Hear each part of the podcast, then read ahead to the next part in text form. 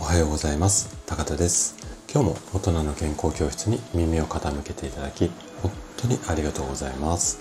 この放送は朝が来るのが楽しみそんな人を増やしたいこんなね思いを持った整体院の院長が毎朝7時にお届けをしております。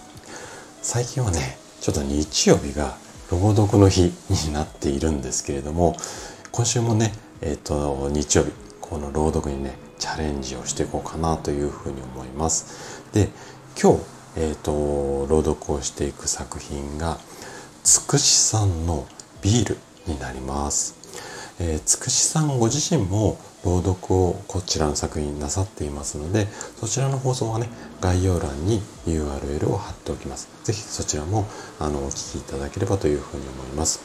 でえっ、ー、とつくしさんの作品朗読させていただくのは今回で2回目となるんですけれども私自身がねこれまでかなりのね量のビールをもう飲み干してというかで最近はねちょっとビールをお休みして日本酒ばっかりの晩酌のスタイルにしてるんですが本当にねビールっていうのは私自身にはもう短すぎるっていうかもうなんだろうななんかお水と同じぐらいの感覚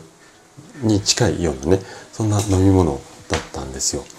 でそんなね私にとってもう本当に短すぎるぐらいに近いこう飲み物をこうやってね素敵にこう文字にしているっていうこう作品っていうかそこに見せられてしまってで今回ねあのちょっと読み上げてみようかなというふうに思います。で私なりのこう思いを込めながら、まあ、読んではいくんですが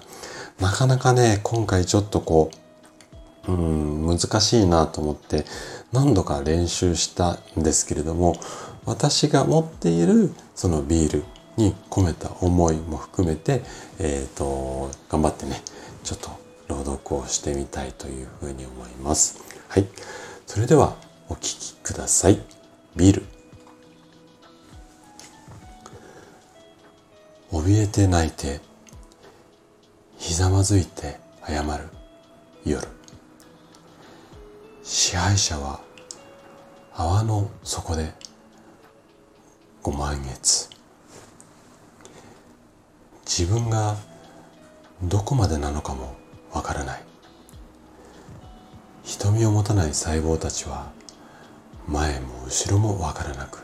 せめぎ合っている。満たされないまま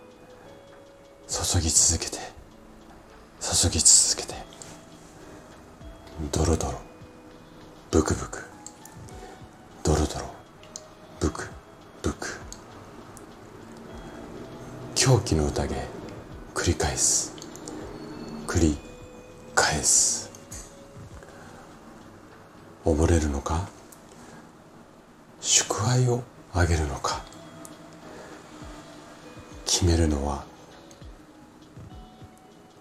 誰？